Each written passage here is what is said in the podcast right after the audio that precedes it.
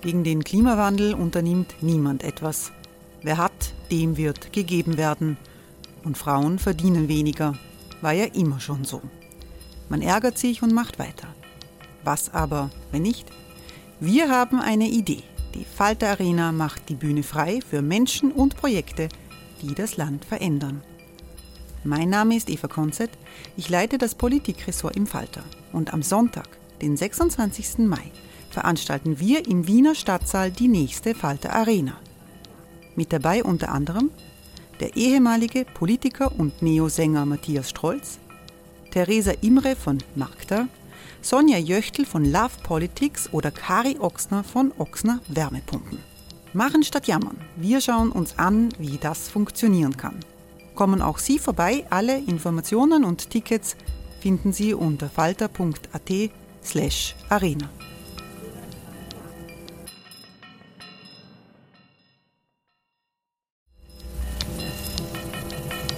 Falter-Podcasts werden durch Werbung unterstützt. Das hilft bei der Finanzierung unseres journalistischen Angebots.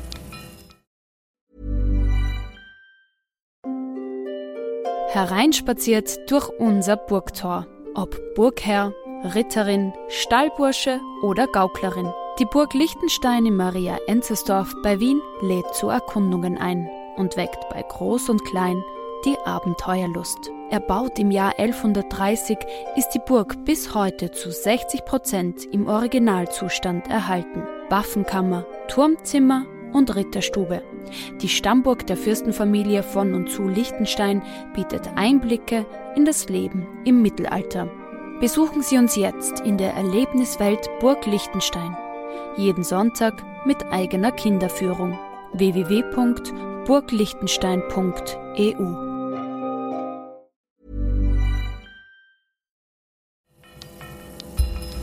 Falter Radio, der Podcast mit Raimund Löw.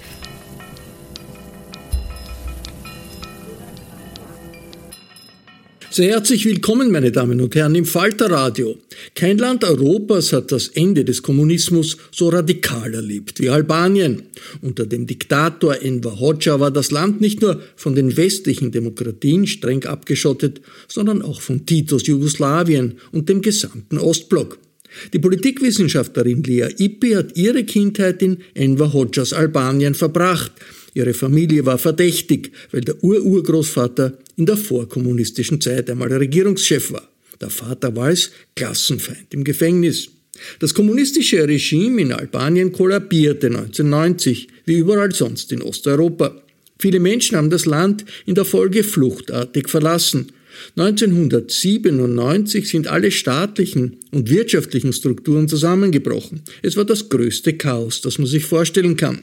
Bilder von riesigen Schiffen, auf denen Menschentrauben hängen, die heraus wollen, gingen um die Welt. Aber danach begann mit internationaler Hilfe ein erstaunlicher Aufstieg. Albanien ist heute eine parlamentarische Demokratie, NATO-Mitglied und Beitrittskandidat der Europäischen Union.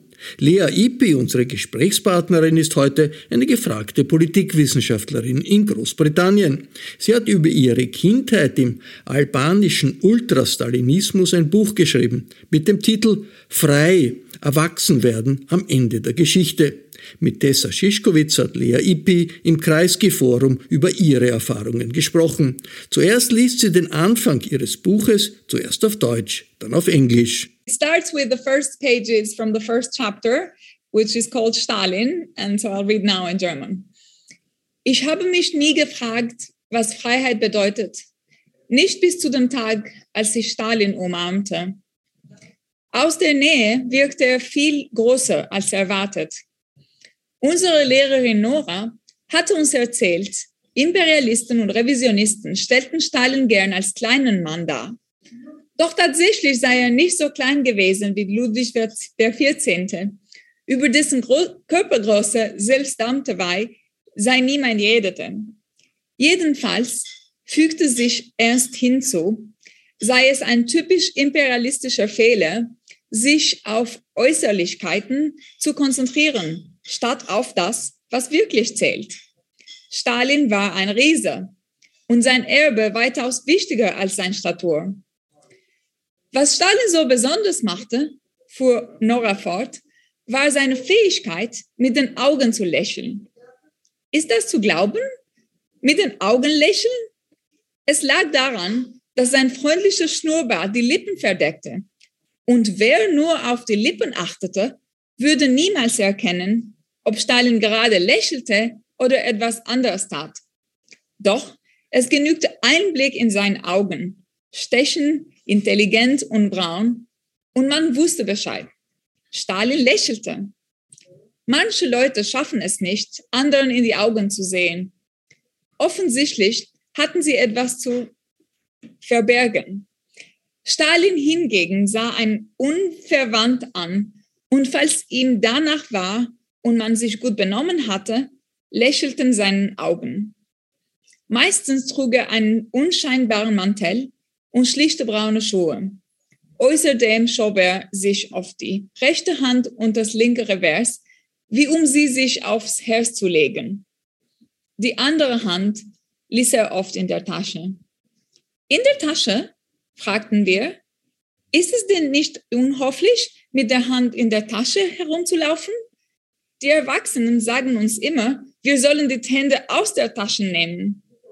Nun ja, sagte Nora. In der Sowjetunion ist es sehr kalt.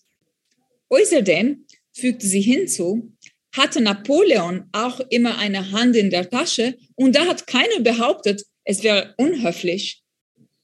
Nicht in der Tasche, sagte ich schüchtern, in seiner Weste. Zu seiner Zeit galt das als Zeichen für eine gute Erziehung. Lehrerin Nora ignorierte mich und wartete auf die nächste Frage. Und er war klein, ergänzte ich. Woher willst du das wissen? Meine Großmutter hat es mir erzählt. Was genau hat sie gesagt? Sie hat gesagt, Napoleon war klein. Aber als Marxes Lehrer Hangel oder Hegel, ich weiß nicht mehr, ihn gesehen hat, sagte er, man könnte den Weltgeist auf einem Pferd stehen sehen. Hangel, korrigierte sie mich. Und Hangel hatte recht. Napoleon hat Europa verändert. Er war ein Wegbereiter der Aufklärung und ein großer Mann. Aber nicht so groß wie Stalin. Hätte Marxes Lehre Hangel Stalin dort stehen sehen, natürlich nicht auf einem Pferd, aber vielleicht auf einem Panzer, hätte er ebenfalls von Weltgeist gesprochen. Stalin war eine wichtige Inspiration für viele Menschen, nicht nur in Europa, sondern auch für Millionen unserer Brüder und Schwestern in Asien und Afrika. Okay, yes, auf Englisch. Did mhm. Stalin love children? We asked. Of course he did. Even more than Lenin? About the same. But his enemies always tried to hide that. They made Stalin sound worse than Lenin because Stalin was stronger and far, far more dangerous for them. Lenin changed Russia, but Stalin changed the world. This is why the fact that Stalin loved children just as much as Lenin was never properly reported. Did Stalin love children as much as Uncle Enver? Teacher Nora hesitated. Did he love them more? You know the answer, she said with a warm smile. It's possible that Stalin loved children. It's likely that children loved Stalin. What is certain, dead certain, is that I never loved him more than on that wet December afternoon when I scampered from the port to the little garden near the Palace of Culture, sweaty, shaky, and with my heart pounding so hard I thought I would spit it on the ground. I had run as fast as I could for a couple of kilometers when I finally spotted the tiny garden. When Stalin appeared on the horizon, I knew I would be safe. He stood there, solemn as usual, with his unassuming coat, plain bronze shoes, and his right hand under his coat as if supporting his heart. I stopped, looked around to ensure that nobody was following me, and went closer. With my right cheek pressed against Stalin's thigh and my arms struggling to circle the back of his knees, I was not visible. I tried to catch my breath, closed my eyes, and began to count. One, two, three. When I got to 37, I could no longer hear the dogs barking. The thundering sound of shoes stamping on concrete had become a distant echo. Only the slogans of protesters occasionally reverberated freedom, democracy, freedom, democracy. When I became certain of my safety, I let go of Stalin. I sat on the ground and took a more careful look. The last drops of rain on his shoes were drying out, and the paint on his coat had begun to fade. Stalin was just as teacher Nora had described him a bronze giant with hands and feet much larger than I'd expected. Tilting my neck backwards, I lifted my head to confirm that his mustache really did cover the upper lip and that he smiled with his eyes. But there was no smile. There were no eyes, lips, nor even a mustache. The hooligans had stolen Stalin's head. I covered my mouth to suffocate a scream. Stalin, the bronze giant with a friendly mustache who had been standing in the garden of the Palace of Culture since long before I was born, decapitated? Stalin, of whom Hegel would have said that he had seen the spirit of the world on a tank. Why? What did they want? Why did they shout freedom, democracy, freedom, democracy? What did it mean? Okay, I'll stop here although the next paragraph is really really good but people should read the book and then they will know why it is so good thank you very much i mean your your german is wonderful why where did you learn such good german i mean you speak basically every language I never actually learned it. I um I had to read Kant for research, and so I learned by reading texts, and yeah, just uh, never really learned it. It's one of my things that I never managed to learn it properly. Well, it's incredible. I mean, you we know from the book that you that you spoke French as a child already, and you know, a small country, although it was closed off, you came from a family where people spoke different languages, and you and they kept it up with the next generation, although it was maybe not always looked upon graciously by the by the by the you know party um, censorship to see what people would be doing. Anyway, so uh, you are hugging Stalin here as a child, where it is just the end of the Hoxha regime in Albania. And it's a very, very strong impression that we get in these first chapters when you b- describe with such um, not nostalgia, but with such sympathy mm-hmm. how safe and how good your life was at mm. that time. Would you say that's the right impression we get? Um, certainly, it's the right impression from behind the veil of ignorance about what the what reality was. In the sense that I try to reconstruct from the eyes of a child what it meant to live in this society, and what the book does is to take the reader on a journey in which they discover, as the child does, the reality of the place in which he lives. So my childhood was yes a very safe, a very sheltered environment Albania was very isolated. I had never left the country, although we knew a lot about other countries from children's magazines and from the news, and also from uh, Italian television, which people would access um, sometimes in secret and also with repercussions of censorship and so on.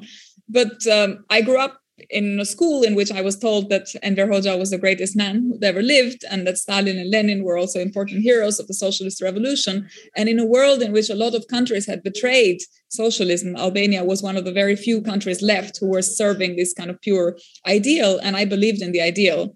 And my family did nothing to uh, undermine that narrative. So on the surface, it's a, it's a stable childhood surrounded by people who love you and by the comfort of a, a life that is predictable, even with all the constraints. The book talks in the first part about the queues, about what it was like to go to school, about what it was like to meet foreigners in Albania at the time in which it was extremely isolated. But uh, the child doesn't really know what else is going on except from what she sees immediately and the reader also doesn't know except for what they see through the eyes of the child until they get to the middle of the book and then uh, something happens and things change. Yeah but you describe for example very strong the scenes where the influence of your teacher nora. So the indoctrination of the kids in school uh, was very strong. She was very important for you to to make uh, sense of the world. So everything would be discussed, and she would tell you uh, how you know right or what right or wrong was.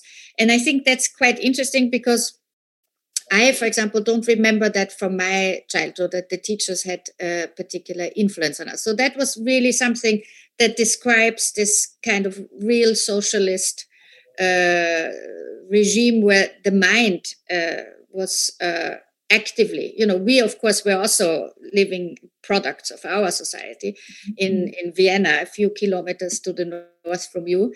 Um, but it, it wasn't taken in hand by so much by a very strong uh, sort of uh, ideolo- ideology teaching in school. And um, do you remember that you um, how strong the conflict was for you between what you learned in school and what your parents were and your grandmother were talking about at home? So for me, uh, the discrepancy between what I got in school and what was going on at home was always just revealed in the form of mysteries. So, for example, I grew up speaking French with my grandmother in a country in which nobody spoke French. There were no French minorities. It wasn't an official language. My grandmother didn't speak with a French accent. She spoke with an Albanian accent. She had never been to France. And uh, so it was very strange to have this language that was my first language, my first encounter with the world, that was very different from how everyone else interacted in Albania. And that indicated to me that there was something going on in my family that was a little bit different from other families, other Albanian families. But the school and the society was heavily politicized and indoctrinated the only sources of political information came from the school and the nursery, and it started very early on with um, children. So um, it was a very censored environment, and it was really difficult. And other things that were going on were, for example, my parents always refused to have a photograph of Enver Hoxha dis- uh, displayed in our living room, where the norm for a lot of Albanian families was that they would pay tribute to the leader of the country by exposing the photo in the way in which I guess in Catholic families you'd have a cross or so there's a, there's always as you mentioned a symbol of something that matters to people in every society. And whenever I asked why we didn't have it they always made excuses and didn't really say anything to immediately undermine what I was told at school. They made me believe and they nurtured the kind of narrative that I was being fed at school, which was that I was a good pioneer or I was going to become a good pioneer and I was a good citizen and I wanted to serve the country and I wanted to help society and help people outside Albania as well achieve what Albania had and others didn't. So uh, I lived in this bubble and my parents didn't really burst the bubble at any point. There were things that were going on between them, conversations or conflicts or things that I picked up when Enver Hoxha's funeral, for example, happened. They didn't seem to be too upset by what was going on or not as upset as I was. And I remember I was watching this funeral being really devastated, and they were talking about the funeral music. And so I have these kind of glimpses of memory from early childhood in which I asked myself, are my parents as loyal as they think they are or they say they are as I, as I think they are because sometimes it seemed that it wasn't the case but they spoke in code language between them. And so it was um, it was hard for me to interpret at that point what was going on. Well it's also i mean we know this also from um, russian uh, novels uh, and um, histories of uh, where the parents were just terrified to think that their children would tell on them if they would tell them the truth about the political regime to their teachers in schools or to whoever, just somebody outside in the shop on the playground. And then uh, people would get in trouble with the political police. And so your parents must have been really in pain to develop this code language, as you say. And uh, so uh, you describe this in the book very well how people would say, uh, somebody uh, graduated from university, and what they actually uh, were talking about was somebody was released from prison, and it was even sort of what they were studying was sort of you know what they were sitting for and how long and all this, and this of course uh, you as a child didn't understand first of all because you were a child, but also because they were very good in hiding it. Yeah, and also I often wondered. Uh, so at one level, they did this to protect themselves because it was it was very dangerous. If I had gone out and mentioned that you know my family were dissidents and that came from a history of political persecution, that there had been people in the family, including my grandfather, who went to prison. My great grandfather was killed. So there was a number of people who had really their whole lives had been shaped by these tragedies of repercussions and purges that had happened over the course of Albanian history. And so this would have basically made them constantly a target where they try to forget the past and to suggest that they were also being good citizens and trying to pretending to integrate so that they wouldn't be ongoing repercussions. But on the other hand, I think there was another element which I've thought about later. It's the fact that I was a really ambitious child and really wanted to succeed and wanted to be a good citizen and a good pioneer. And they worried, they were worried about killing that ambition if they revealed who we were, because at that point, I would know that it would be impossible for me to succeed in this communist society coming from this family background where you're basically the class enemy.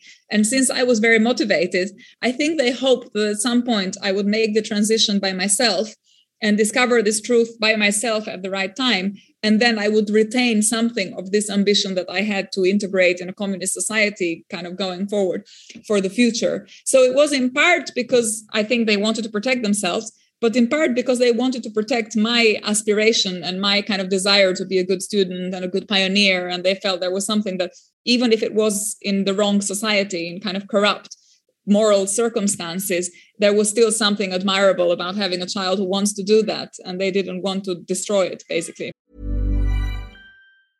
It's that time of the year.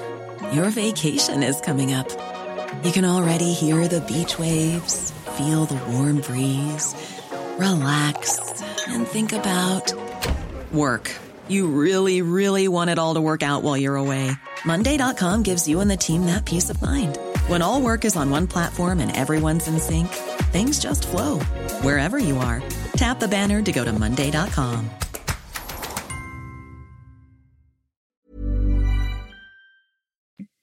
Very complicated situation for parents, uh, of course, uh, to not be able to you know educate you and tell you what they were really thinking all, all over all these years and um, it's quite interesting because as you say your family background they came from uh, uh, not only from people who were not necessarily communists but they were sort of upper class uh, albanians especially your grandmother as we learn also later.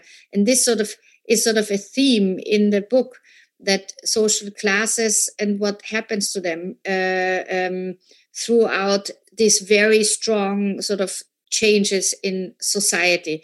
And we have a particular sense that uh, you felt more comfortable in the um, uh, it maybe wasn't as free but it was you know it was everyone was uh, more or less the same and you didn't feel the terror that you have you the grown-ups were under can we yeah because i think i try to explore this idea of freedom from different angles and so there is, of course, a sense of freedom that is embedded in the political context and in the political environment where people, if they're unfree to express their political opinions or they're unfree to get together with other people who think similarly, to associate or to travel or whatever, for them, this is these are very uh, harsh, oppressive circumstances to live under. But if you're a child, as I was, children don't really have sophisticated political opinions. In fact, they, you know, the political opinions that I had were the opinions that I was given by my teacher and which I endorsed because I had no reason to challenge them.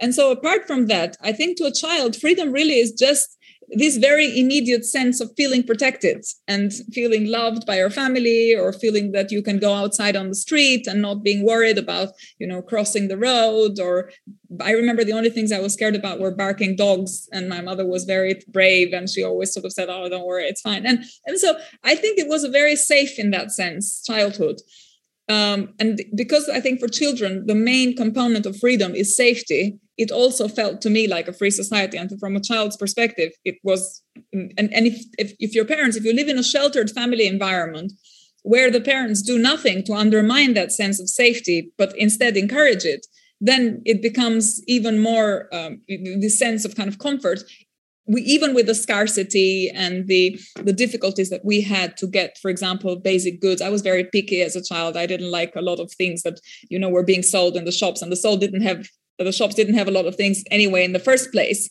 So if you didn't like what there was it was you were left with very very little and my parents had to make these huge sacrifices to get me like honey rather than jam which was the stuff that you would find more easily and so they went out of their way to to, to make sure that i didn't feel yeah. the discomfort that they felt and that's why i grew up in this kind of very protected yeah. environment well you describe also in one of the very nice chapters the hunt and the fight over a coca-cola can that was used uh, not to actually drink it, but it was empty. It was traded between the neighbors in the village, and it was then put up uh, on a uh, you know on the shelf as a like as a special thing, like a, like an like an art piece, and that gives us, of course, the sense of the poverty and the also uh, reclusiveness of Albania and being cut off from the world. But then at the same time, you were the star uh, talking to the tourists because you could communicate in in French, and that again is so such a strange uh, idea that although you know we in the in in Austria, for example, grew up with this feeling that Albania was the last sort of Stalinist uh, island in in Europe at that point at the end of the 80s um, and as a lot harsher in as regime as uh, it was in in you know Yugoslavia neighboring country countries. Um, but you of course didn't know that because you had no way to compare it. You could have never traveled outside yeah. and left the country. Yeah and the, the one thing that really stood out also i think and this was important to me when i wrote the book in trying to explain the relationship between albanians and the outside world was that people assume that when a society is very totalitarian, very oppressive, then they're completely brainwashed and they're unable to think and see for themselves what's going on somehow. And that's, of course, the position of the children. But in the case of the grown ups, everybody went out of their way to find information and to try and access stuff that was outside the boundaries of what was permitted by the party. And so the result was that Albanians actually knew a lot more about the world than the world knew about Albania because they were keen, they were curious, and they were trying to find information. So I remember we had this relative um, who would describe the streets of Rome in such detail as though he'd been there. And of course, it was only from films and books but people couldn't travel in couldn't travel physically. And so they traveled with their minds and they just read everything they could read and found all the access to information they could find. And this is why in this chapter where i talk about my encounter with the tourists my sensation was that i knew a lot more about them than they knew about me because they assumed they're meeting this little girl from albania and uh, and it's kind of like an exotic thing for them. Whereas for us the foreigners were also exotic to some extent but with more work to prepare about what the world was like. And, um, and, and and of course it was a world that was in some ways also very idealized and we didn't really know the well the thing is the bad sides of that world the negative aspects of it were reflected in Albania through communist uh, censorship and through communist material. And so we knew about exploitation and poverty and social injustice and discrimination against minorities and so on. But because it was all coming through communist propaganda, when communism fell, people just thought, well, that was also part of the lies that were being told. And so that everything was left about that world was the stuff that was good about it that had somehow survived these communist uh, filters. And so this was also in some ways shaping this relationship to the West that went from being, you know, people being extremely positive about it and extremely keen to integrate afterwards to the set of delusions and the difficulties that came afterwards when they discovered that it wasn't all as they had imagined it would be. Well, that's uh, that's how we experience is in on the pages of your book that uh, the moment happens and it is for a child who believed everything that it was told the biggest shock is not only that you have to readjust to the whole uh, thinking but also that you understand that your parents never had the same admiration for Enver Hoxha that you had for Comrade Enver. Yeah. And so that must have been a terrible traumatic mm. shock to your system.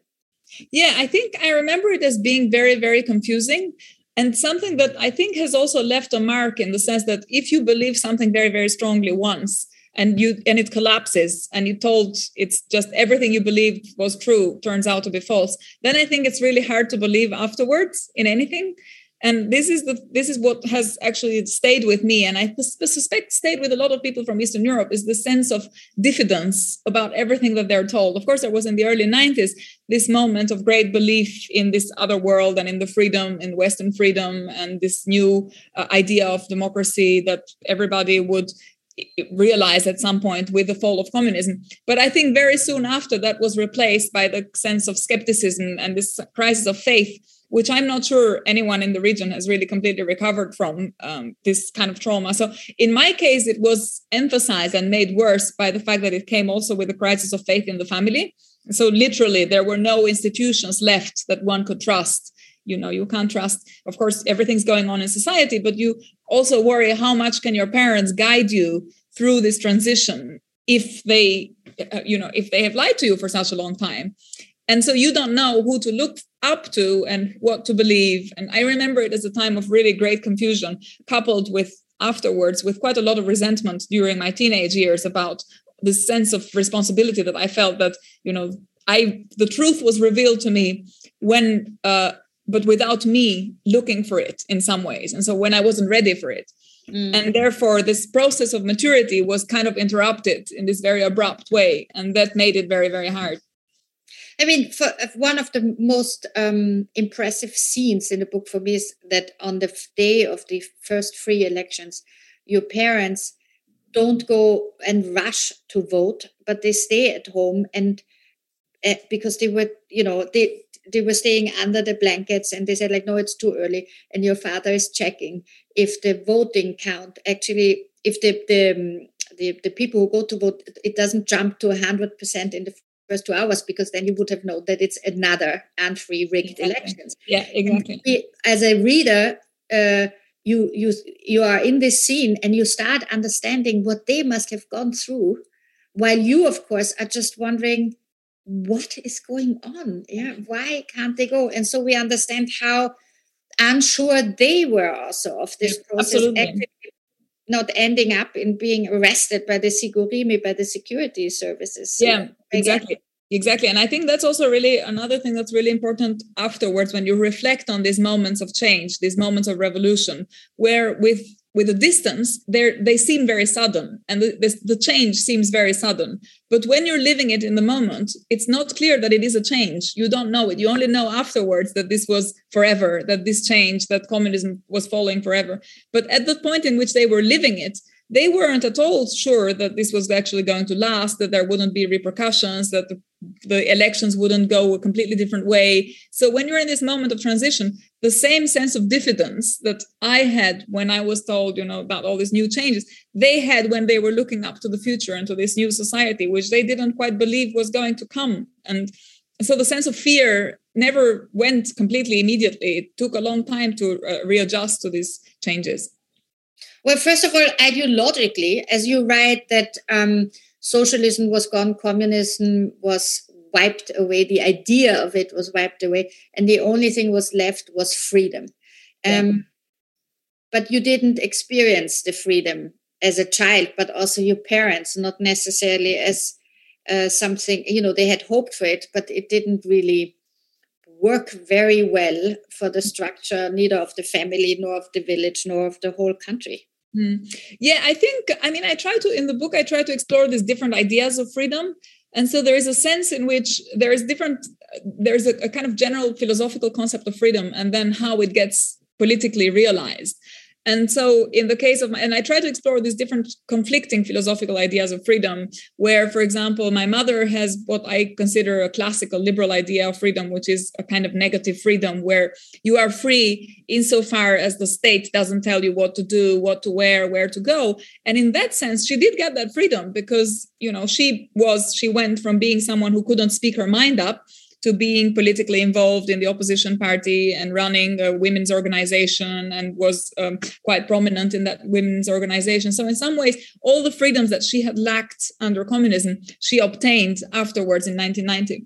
My father was like, and so, so this kind of purely liberal idea of freedom, of free from state intervention, that's exactly the kind of freedom that Albanians try to realize, and indeed all of Eastern Europe try to get after 1990 but there's different understandings of freedom. So there's a more social more um, robust as i think of it robust idea of freedom which is not just you have to be free from someone but you also have to be free to realize yourself and to emancipate and to realize to, you have to have the opportunities to become someone. And so if you're hungry if you haven't got a job if you haven't got money to travel um, if you haven't got education to be able to speak up properly all of these become forms of unfreedom even though nobody is actually stopping you from having them. And so in the case of my father i try and explore how this becomes really comes alive this dilemma in the second part of the book where he goes again from being a member of a dissident family who is at the mercy of his employers and at the mercy of the party always persecuted to being in charge of running the port of Durrës where he's a ceo of the port and is in charge of actually privatizing and delivering these new neoliberal reforms. And it's really hard for him because he's gone from being the victim to being someone who does, who delivers these decisions, who he knows will have an impact on workers who will lose their job. And everyone in the narrative of the 90s presents this as this is just what it takes to liberalize, this is just what the market requires and then it will it will be a sacrifice in the short term but in the long term it will work work out for everyone because the market will deliver for everyone. But in his case he sees the immediate impact of that on people who are standing in front of him and saying you know don't sack us don't make us lose our jobs. So it's actually really hard for him to um, to to make these decisions and to see that as a form of freedom. He sees that as a type of a new type of oppression. So in a way the book tries to explore through the different characters and then my mother has yet another idea of freedom. The book tries to explore through the different characters how this philosophical idea which we all seem to intuitively understand how it then comes alive when history gets in and how when you know there's politics and when institutions try to realize that idea. Well, it's also we know this dilemma of, of course, also from other um, um, former communist countries in Eastern Europe, that the transition to freedom and the market economy and capitalism and tossing out everything that the communist um, system had offered uh, led to a lot of disappointment because you know some of the reforms came in harsh and some uh, also uh, may, may, maybe were wrongly orchestrated yeah so too fast or or in the wrong uh, direction or you know privatization wasn't always done in a way that protected the jobs of course of the people who work there. But some of the factories of course needed to be closed. Also you know the problem that your father had was that it was just wasn't um, far from lucrative or profitable for the new owners and all these kind of things that that you know in eastern germany we had the first and biggest debate about it because it was so visible how and the the communist Germany part was had to be transitioned to, to, Western standards. And of course, this took a long time and a lot of resentment. So I wonder if you, because you described this, of course, also in the book, that Milton Friedman and Friedrich von Hayek replaced Karl Marx and Friedrich mm-hmm. Engels. Um, uh, if you would think that it was a mistake what happened in Albania, that things went too quickly, or that there would have been a way to make it more you know better organized for the people because it's quite difficult to stop history from happening when yeah. the when the bandwagons are rolling absolutely i mean i think it's very hard to know counterfactually at what point exactly something different could have been done. I think one of the problems, especially in Albania, but also maybe in other countries, was that we didn't have a democracy dissident movement that had developed during communism, as there was in the Czech Republic or in Poland, where there was a bit of a kind of internal movement to democratize because it was so repressive. There was basically no opposition.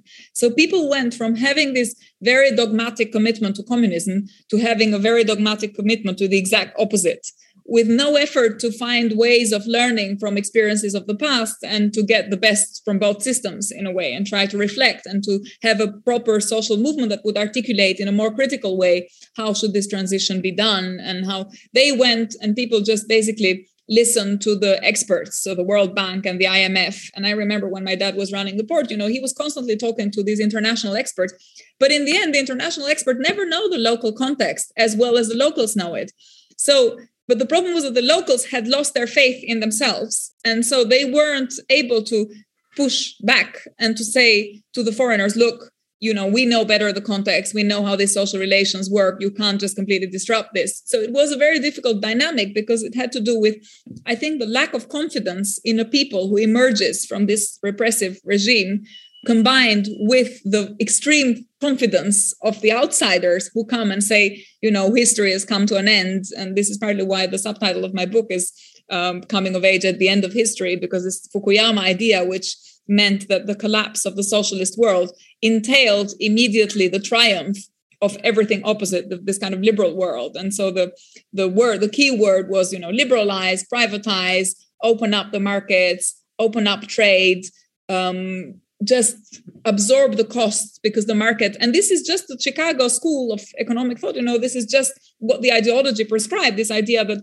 you make these short-term sacrifices and in the long run there will be a reward and the cost will be absorbed. And people went with this faith, which was in a way the same kind of dogmatic faith as what they had had before when uh, was communism was being replaced and it wasn't working. But people were saying, "Oh, but we still have this ideal, and we need to serve the ideal." And they just went from having one ideal to having another ideal. And literally, I remember as a child burning the books and replacing them with other books. I, I mean, I, I have these scenes of my people in my neighborhood one day literally burning books from Marx and Engels and uh, and Lenin and so on. And I went home and said to my dad, "I need a book to burn because everybody else is burning books." And my dad was like, "No, we don't burn books in this house." But uh, it was really even symbolically and even kind of visually, it was such an extreme transition from one one way of doing things to another way of doing things, which was the exact opposite and i think yeah it would have been better to have a more critical perspective from the inside developed in a more democratic way that would also i think resist this paternalism of outsiders who came to albania with recipes about what needed to be done well, you describe how one of these opposition politics comes to the house and knocks in, in desperation and says, I need gray socks because yeah. the American advisors say that white socks are impossible and you can't win elections or be elected in white socks so he needs gray socks and he doesn't have them. And so he took the ones of your father that your grandmother knitted yeah literally. I mean this was and i remember also when my dad was an mp literally there were these leaflets printed in english that said this is what you need to wear. This is how you need to appear in front of the cameras. This was also the years you know late 90s when the, this, there was this beginning of this kind of politics of charisma and personality politics where it mattered a lot how the leader leader looks or how they it wasn't the debate had really been deprived of substance and it was all about visuals and it, which is to some extent i guess what also we still experience now where it's a lot about social media presence and you know appearances rather than what people actually believe or how they articulate what they believe or um, voicing sort of yeah. political opinions that have more substance to them. But in Albania, you went through a really, really rough patch then in 1997, where practically the system uh, collapsed. You know, and you, you, it's it's a part of the book where you actually quote your diary because you're 17, you are going to the end of your school time, days, and um, and it's really quite uh, scary to think that it was for you. I think you're right. It became completely normal to have school proms with uh, guns and uh, bombs going off during exams, and and so it was a wild period for the family, but also for you yeah it was really um, it was really difficult and also very difficult to explain which is partly why i have the diary rather than trying to describe what was going on. Because i remember when i started writing this chapter i was trying to write it in a narrative way in which i had written all the other chapters. But the thing that i found really difficult to explain was what it means to go through war and how it's never either or. So you're never in war or outside war. Even though, from the outside perspective, a country is in war and war is the same for everyone, it's actually not like that. You're either, you know, you're in a safe place or in a less safe place. There is a time of the day in which it's okay to go out and a time of the day in which you have to look after yourself. There is times where, you know, there's electricity and everything feels normal and it looks like everything's going to be fine. And there's other times where you hear the guns and you think, I'm going to die now. And you get really, really scared, literally, for your life. And this almost this kind of schizophrenia of being in war, I found really hard to explain in a coherent way with the voice of now because I looked at these diaries and it really was the way I've I've let it then be on the page. It really was one day you're a teenager and you're thinking about the people you love and you're thinking about school and your exams and your future. And another day you think, what is the point of all this? And it was really hard to articulate that in in a kind of narrative way that would make sense to the reader. And so i gave up when i was writing this chapter i gave up and i remember talking to my editor and said you know what? I'm just going to just leave the diary as it is and let people make of it whatever they will make of it but at least they will know what it was like and they will live it in the first person as it was read and and kind of lived by um by me back then. But it was really difficult also because while in 1990 it felt like a complete collapse of society just like the ones that we have had we had had in 1990 but while in 1990 i was a child and there was this hope from everyone. You know my parents were hopeful and the general mood in society was one of optimism and this transition into this world that we've been longing for and waiting for. In 97 there was a sense of complete failure of everything and the sense of what is the alternative? There is no alternative now because you know how do you recover from this very quick shock? One yeah. system fails and then another system also fails because the 1997 war was caused by a, a, financial collapse in the end. So it really people did what they were told to do which was to invest and save money in these financial companies. And then the financial companies bro- broke and they lost their savings and then that led to protests and uh, unrest and the state lost its capacity to even control the kind of basic law and order so I remember in 97 i had more awareness. I wasn't a child. I'd gone through these kind of teenage years which i felt were years of a lot of um, responsibility also of kind of generational responsibility because i was growing up with this idea that now everything is possible for you. And so you have to deliver on the hopes of even those who didn't have any hope or that can't deliver anymore because they're too old and suddenly all of that came came to an end and it was a really brutal way of meeting and thinking about the future.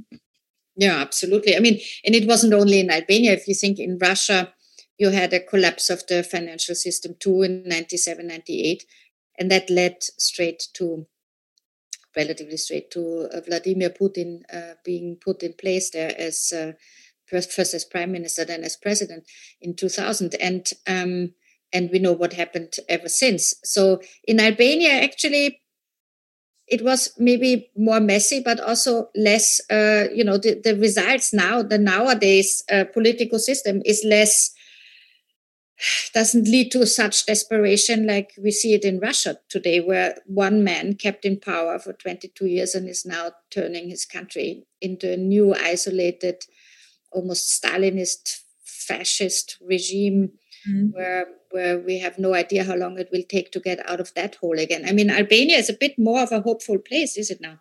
Yeah, I think so. I mean, although I always, uh, on the one hand, I'm a very optimistic person. On the other hand, I think it's always good not to be complacent about what you have in place because I think democracy is a very fragile thing, and it's actually a process rather than something that's consolidated and you, um, you know, you have and it's there forever. It's something that you need to protect by being active and by being aware and critical in such a way that you can always promote change that is forward looking rather than backward looking. So for me, I mean, the, the thing I always say about Putin and Russia and, and also many other countries where have, which have these authoritarian governments is it's never about the individual that is there. It's about the phenomenon that the individual is channeling. It's about the grief and the sense of unrest and the social conflicts that are on the ground going on for many, many years before any of these contexts comes to anyone's attention. There is stuff going on on the ground that people, you know, Western media or liberal uh, opinion makers only pay attention to contexts like that when there is a war or when there is a kind of catastrophe, basically a humanitarian catastrophe and so on. But usually there's a process that leads to that catastrophe. And there is also, to some extent, interactions with our governments in the West that leads to that as well. So it's not as though there's stuff going on there that's completely independent and there's a man that abuses power and so on. Usually the abuse of power reflects something deeper that's going on in society for, for a long time, which needs to be protected while it's going before it's too late. And so I always think also the same about democracy that there is no democracy here and non and authoritarianism there it's always a matter of degree and it can always change as we know from history that you know countries that have liberal constitutions then become authoritarian countries and countries that are authoritarian then eventually manage to kind of democratize. So it's always a process and it's always a flux and what's really important is to engage with the process in the right way and by that, I mean in a way that enables people to maintain an interest in politics and a hope in democracy and in this kind of process of democratization that prevents these forces of reaction, of conservative um, fascist tendencies from monopolizing the dissatisfaction of citizens, basically.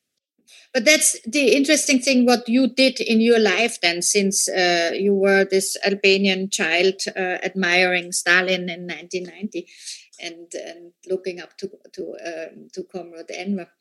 Uh, you not you wanted to study philosophy when it came your turn to become a student, and your father was relatively shocked because um, he was more for precise science like physics or something that could be you could put both feet on the ground or and philosophy seemed to him at that point maybe in history also a really you know very difficult to make you know to think about different uh, schools of, of thought and different schools of ideology and what to do with it. He maybe maybe was scared, but for you it seemed to be a relatively logical development because you had been your childhood was entrenched in politics. It was entrenched in political thought. It was entrenched in philosophical studies that your parents had. So you maybe wanted to just explore it and become an expert yourself in it? Or why do you think you chose this track and now ended up as teaching Marx in 2022 in La- London, the capital of capitalism. Yeah. So I think a lot of it had to do with the contingency of the circumstances in which I was making this decision. So it was 97, as we said, you know, the school, there was a lockdown, Kalashnikovs everywhere, the school was closed. I had to do my A levels and I had to decide what to become in the future. And my family was very skeptical because they always associated philosophy to Marxism and to party and to this kind of very dogmatic way of understanding the, the left, I suppose. And they were always insisting that you have to pick a profession. But in this moment of complete collapse of the state, for me, it was really hard to think of the profession. So I kept thinking, what do I do? Do I study law? And you kind of look outside your window and you realize that the state has no capacity to protect uh, law, law and order. It's just collapsed or you think what do i do economics and then you're in this context where all the financial companies have collapsed and the banks are unable to give people savings and there's this kind of all of the economic orthodoxy that we were having up to that point is completely destroyed. Or you think you know what can i do? Medicine and you have all these people who are dead next to you and there is no kind of humanity anymore. So i I remember that I kept going through this, what my parents called professions, and kept thinking about what is the point of all this in these circumstances, because it was a moment of such nihilism. And I only, I was only left with questions. And then I was like, well, what is the field that enables you to ask questions? And it was philosophy for me. It was a way of just articulating better questions and engaging critically with the world. And then I got to, and so I left and I decided to study philosophy. And I promised my, my, my father that I would not study the kind of philosophy that he was really hostile to.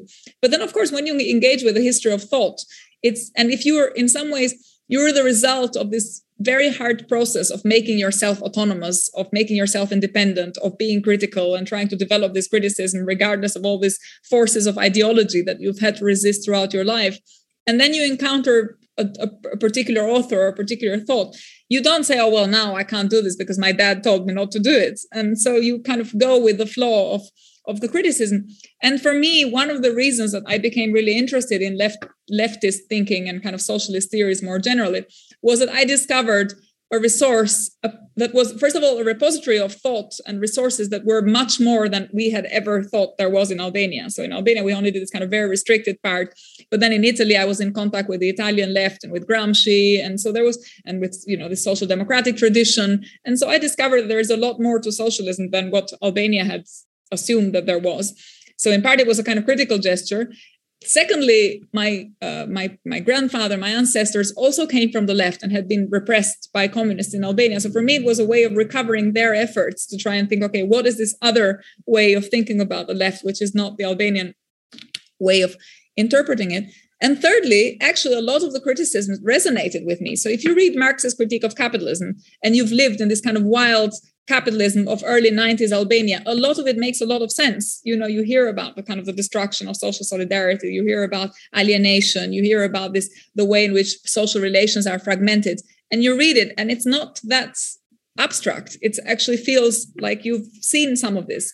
So there was a way of for me recovering uh, a critical perspective on the society in which we live on london which again you mentioned london is the capital of capitalism and it's true. I mean london is an extremely wealthy city but you just get out of the center for a few kilometers and you discover a completely different reality of injustice of poverty of social marginalization and so on. And this is meant to be one of the world's most powerful states so you you see this phenomena of asymmetric power, let's say, and you you then look for resources, philosophical and political and um, and cultural, that enable you to engage with these phenomena and to try and make progress and to be critical and think about the future in a different way. Well, you describe it also uh, in the book how you study with uh, with Western European uh, students, and they just dismissed your view of uh, what socialism was as something that it wasn't the real socialism. And in a way, you can, of course, your your first-hand experience of it, of course, could have also led to the total opposite, and that you would have not been at all in the mood to uh, engage in Marxist studies or in socialist studies in, in that sense. So I wonder if it was a little bit also a rebellion against your liberal parents at that point, because they sort of they they rose and also failed in a way in in this liberal uh, struggle, uh, and it wasn't their fault, of course. I mean, they were really thrown into the midst of history or the end of history, as Fukuyama would have said. So, yeah. one of the chapters, the very, very dramatic chapters of history. So, was it a bit of, um, um, or is it still a little bit in a conversation with your parents and the, the way you mm-hmm. debated politics at home? To go i think it's more i think I, that's one way of putting it. Another way of putting it is a, it's an effort to preserve their idealism. So it's just a kind of refusal to put up with the circumstances that we face and to accept the status quo and to say oh this is what we're stuck with and we just have to operate with the constraints of the world that we live in. And this is why i say in, in the epilogue i have this sentence where i say if you see the system change once you start thinking well it can change again because you have seen this kind of moment of rebellion against injustice and it stays with you. This desire to move forward and this also the idealism i think stays with you. And this refusal to just become cynical and to become apathetic which i feel very strongly in eastern europe is and then maybe that comes from philosophy as well there's a sense in which people don't really believe in the system that they're stuck with but they also don't believe that there's an alternative. Whereas i think it's okay to be dissatisfied but you have to believe in something because otherwise it's just you know where, where do you go with nihilism and pessimism and and skepticism about everything? It's not really a productive attitude for the future. So mm-hmm. i suppose one part of it is yes a, re- a rebellion and a kind of rejection of some things that my parents believed in. But another part of it is i think an effort to actually preserve their efforts to preserve their commitment and to preserve the things that they believed in and to try and engage with uh, with the circumstances that we live in now in the best way we can and in the most critical way that we can. And for me philosophy was one of the thought was one resource and one way of playing that kind of role in society of being a democratic agent and thinking about you know how to make democracy real and uh, and to also see where it's not where you know where where it's ideology where people are told you live in a free society and you have to protect these things but then you discover that it's actually not the case. And and so also to kind of cope with Das war ein Gespräch mit der albanischen Autorin und Politikwissenschaftlerin Lea Ippi im Bruno Kreisky Forum vom 2.6.2022, das Tessa Schischkowitz geführt hat. Beim Kreisky Forum bedanke ich mich sehr herzlich für die Zusammenarbeit. Ich verabschiede mich von allen, die uns auf UKW hören, im Freirad Tirol und auf Radio Agora in Kärnten. Lea Ippis Buch Frei, erwachsen werden am Ende der Geschichte können Sie über den Falter Buchversand bestellen. Politische Bücher und Literatur aus aller Welt, darüber erfahren Sie regelmäßig im Falter. Alle Informationen über Abonnements oder ein Probeabo bekommen Sie im Internet unter der Adresse abo.falter.at. Ursula Winterauer Designation gestaltet, Philipp Dietrich betreut die Audiotechnik im Falter. Ich verabschiede mich bis zur nächsten Folge.